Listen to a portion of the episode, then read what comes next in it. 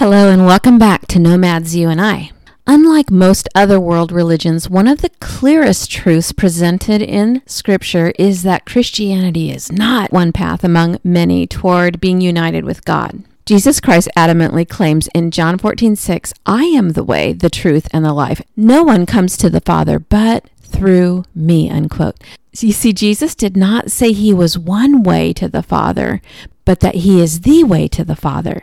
Jesus did not say he was one of many sources of divine truth, but that he is the source of truth, the final say that trumps all other voices. So what objective evidence is there that Christianity is the one true religion? A number of years ago, Peter W. Stoner and Robert C. Newman wrote a book entitled Science Speaks. The book was based on the science of probability, and it set out the odds of any one man in all of history fulfilling even only 8 of the 60 major prophecies that were fulfilled by the life of Christ. The probability that Jesus of Nazareth, the founder of Christianity, could have fulfilled even 8 such prophecies would only be 1 in 10 to the 17th power. I mean, that's 1 in a number that ends in 17 zeros. And so thousands and thousands of years ago, prophecies were made, prophecies that are confirmed to be thousands of years before Christ's life by archaeology. And within those ancient writings, it was predicted such things as, in Micah 5:2, that the Messiah would be born in the city of Bethlehem. Hosea 11:1 predicted that there would be a flight into Egypt. Genesis 49:10 predicted that the Messiah would be of the tribe of Judah. Isaiah 9:1 and 2 predicted the ministry that occurred in Galilee. Zechariah 9:9 predicted the triumphal entry into Jerusalem. Psalms 41:9 predicted that the Messiah would be betrayed by a friend. Zechariah is very specific when it, in chapter 11, verse 12, predicts that he would be betrayed for exactly 30 pieces of silver. Zechariah 11:13 says that the money would be used to buy a potter's field. The rejection of the Messiah by the Jews was no surprise to our Father. It was predicted in Isaiah 53, verse 3.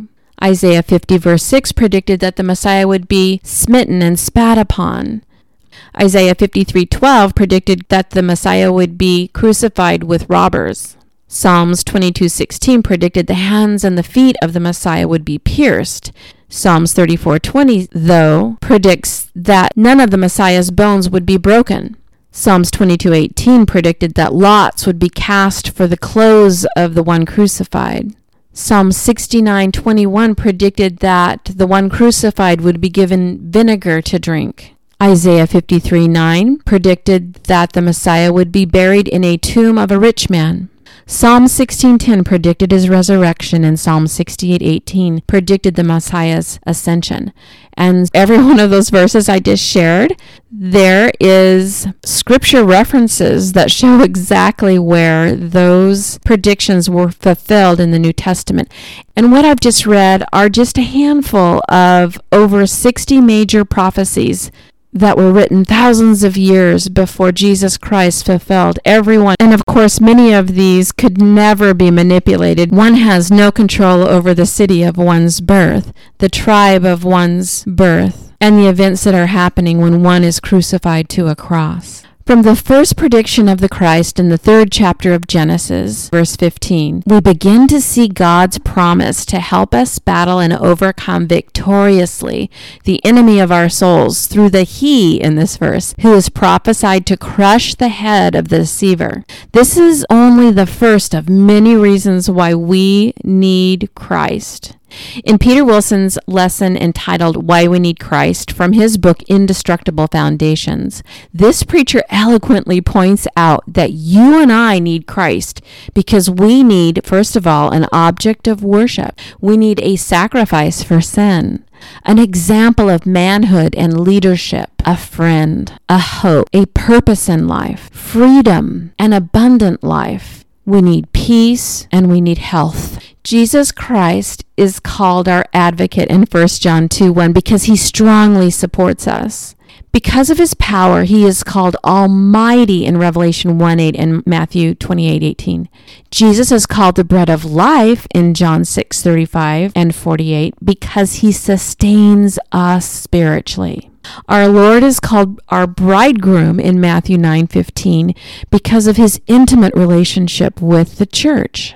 And he's called the Good Shepherd in John 10:11 and 14 for his tender care over each of our souls. He is the Creator in John 1:3 and the Deliverer in Romans 11:26, who rescues us from sin. He refers to himself as the gate in John 10:9 because it is through him that we enter our relationship with the Father and eventually a home in heaven. Jesus is our high priest, according to Hebrews 2:17, for he makes intercession for us to the Father. He is our hope, 1 Timothy 1:1. For without his sacrifice, we could not live in expectation of a heavenly reward. When Jesus is called the Lamb of God in John 1:29, it represented his being sacrificed for the forgiveness of our sins.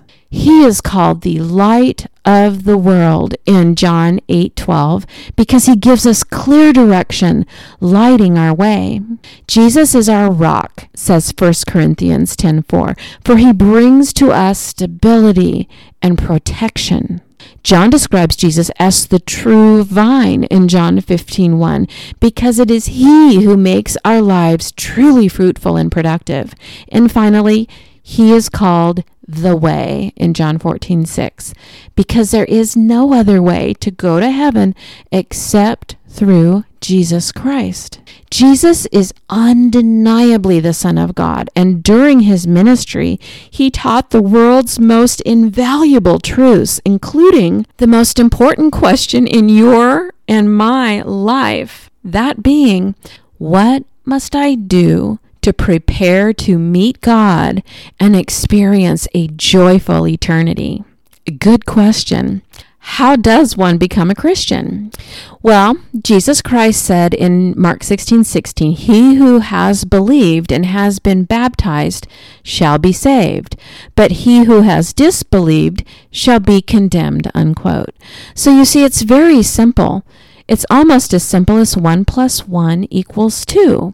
Again, Jesus says, he who believes, there's one, and there's our plus, has been baptized, there's the other thing, shall be equals saved.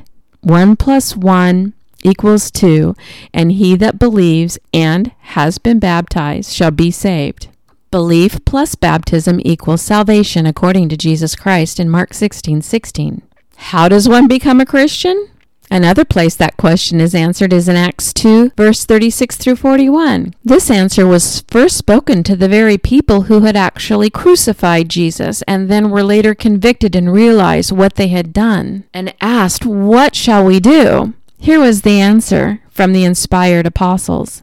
Quote, "Let all the house of Israel know for certain that God has made him both Lord and Christ, this Jesus whom you crucified."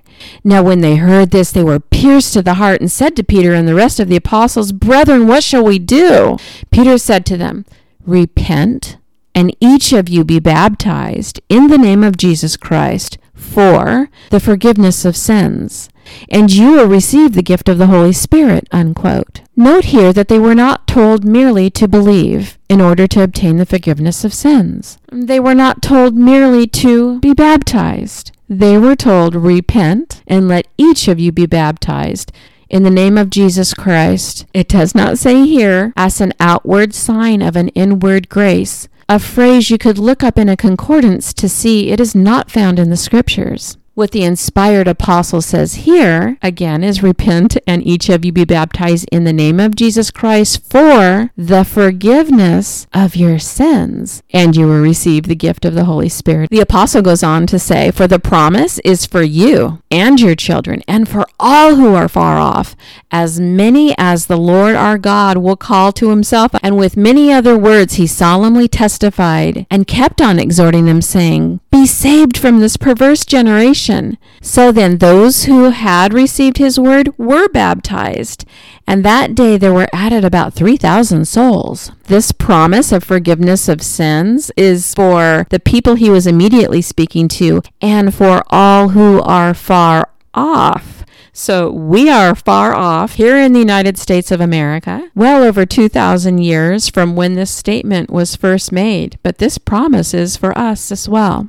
God's undeserved love, grace, and mercy does its work through his chosen plan. As seen in the passages we've just talked about, his plan is that we take to heart and fully believe and trust his plan to save us, including the repenting of our sins, confessing our belief in his using the blood of Christ to completely atone for our sins, and to be born again at our baptism into Christ. As we've traveled around the country, it's been interesting asking people about their reasoning process and the challenges that they remember that led up to their own decision to embrace Christianity. My journey started early in life. I grew up around a lot of adults who were having Bible classes with people of all kinds of religions. So it was an environment where the question was always being asked, what does God say on this topic or that? And what do we need to do to align our thinking with his? So that was the attitude that I was around. I remember I was given a King James version of a children's Bible when I was maybe around the 4th grade, and just really wanting to read it cover to cover right off the bat to enjoy the process of highlighting whatever struck me. And as I entered my early teens, my mother made me promise not to assume all of her conclusions were correct, but that I would need to humbly and honestly read for myself the scriptures, believe and obey them, so that I would be prepared to look God in the face at the resurrection and be able to give an account to him for what I believe and teach. She did not want me to assume that she had come to the correct conclusions without me examining word by word what God has written for myself. I was baptized into Christ for the forgiveness of my sins when I was 14, and I love this work, being at the grassroots of the only answer that solves every social,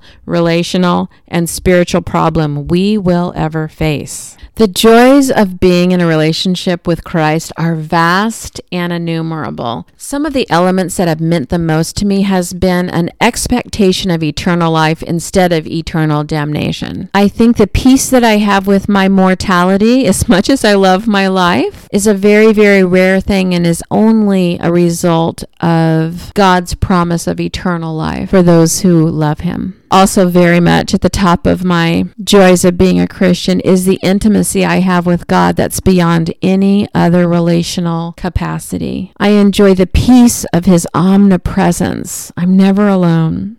I appreciate more optimism and hope in life as I live in the green pastures that he has prepared for me. I enjoy freedom of every kind. Insight at every turn of how life really works. I love the direction that I have in Christ for how I should use my sacred time. And what a privilege it's been to be a part of the most meaningful mission on earth. I have loved the enlightenment of what is real in this dark, deceptive world. I don't know what I would do without the clarity that the scriptures give me when I am in the presence of what I know to be cultural lies. I have enjoyed the opportunity to bear good, beneficial fruit. I have loved knowing how to give and receive love in beautiful ways through Christ Jesus.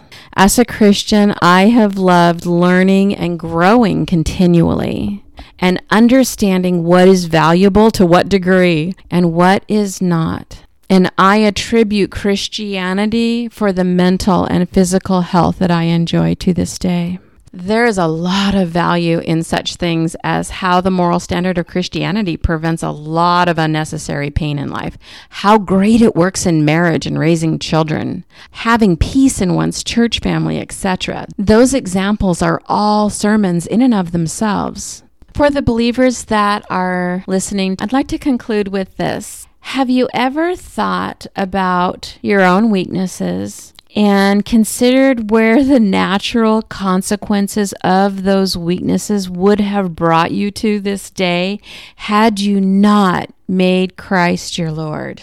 I hate to even think about it. I would have been a train wreck without the wisdom of God. That's for sure. So let's you and I, before we go to sleep tonight, thank God from the bottom of our hearts for sparing all that might have been without his rescue. Thank you so much for listening to this podcast. God bless.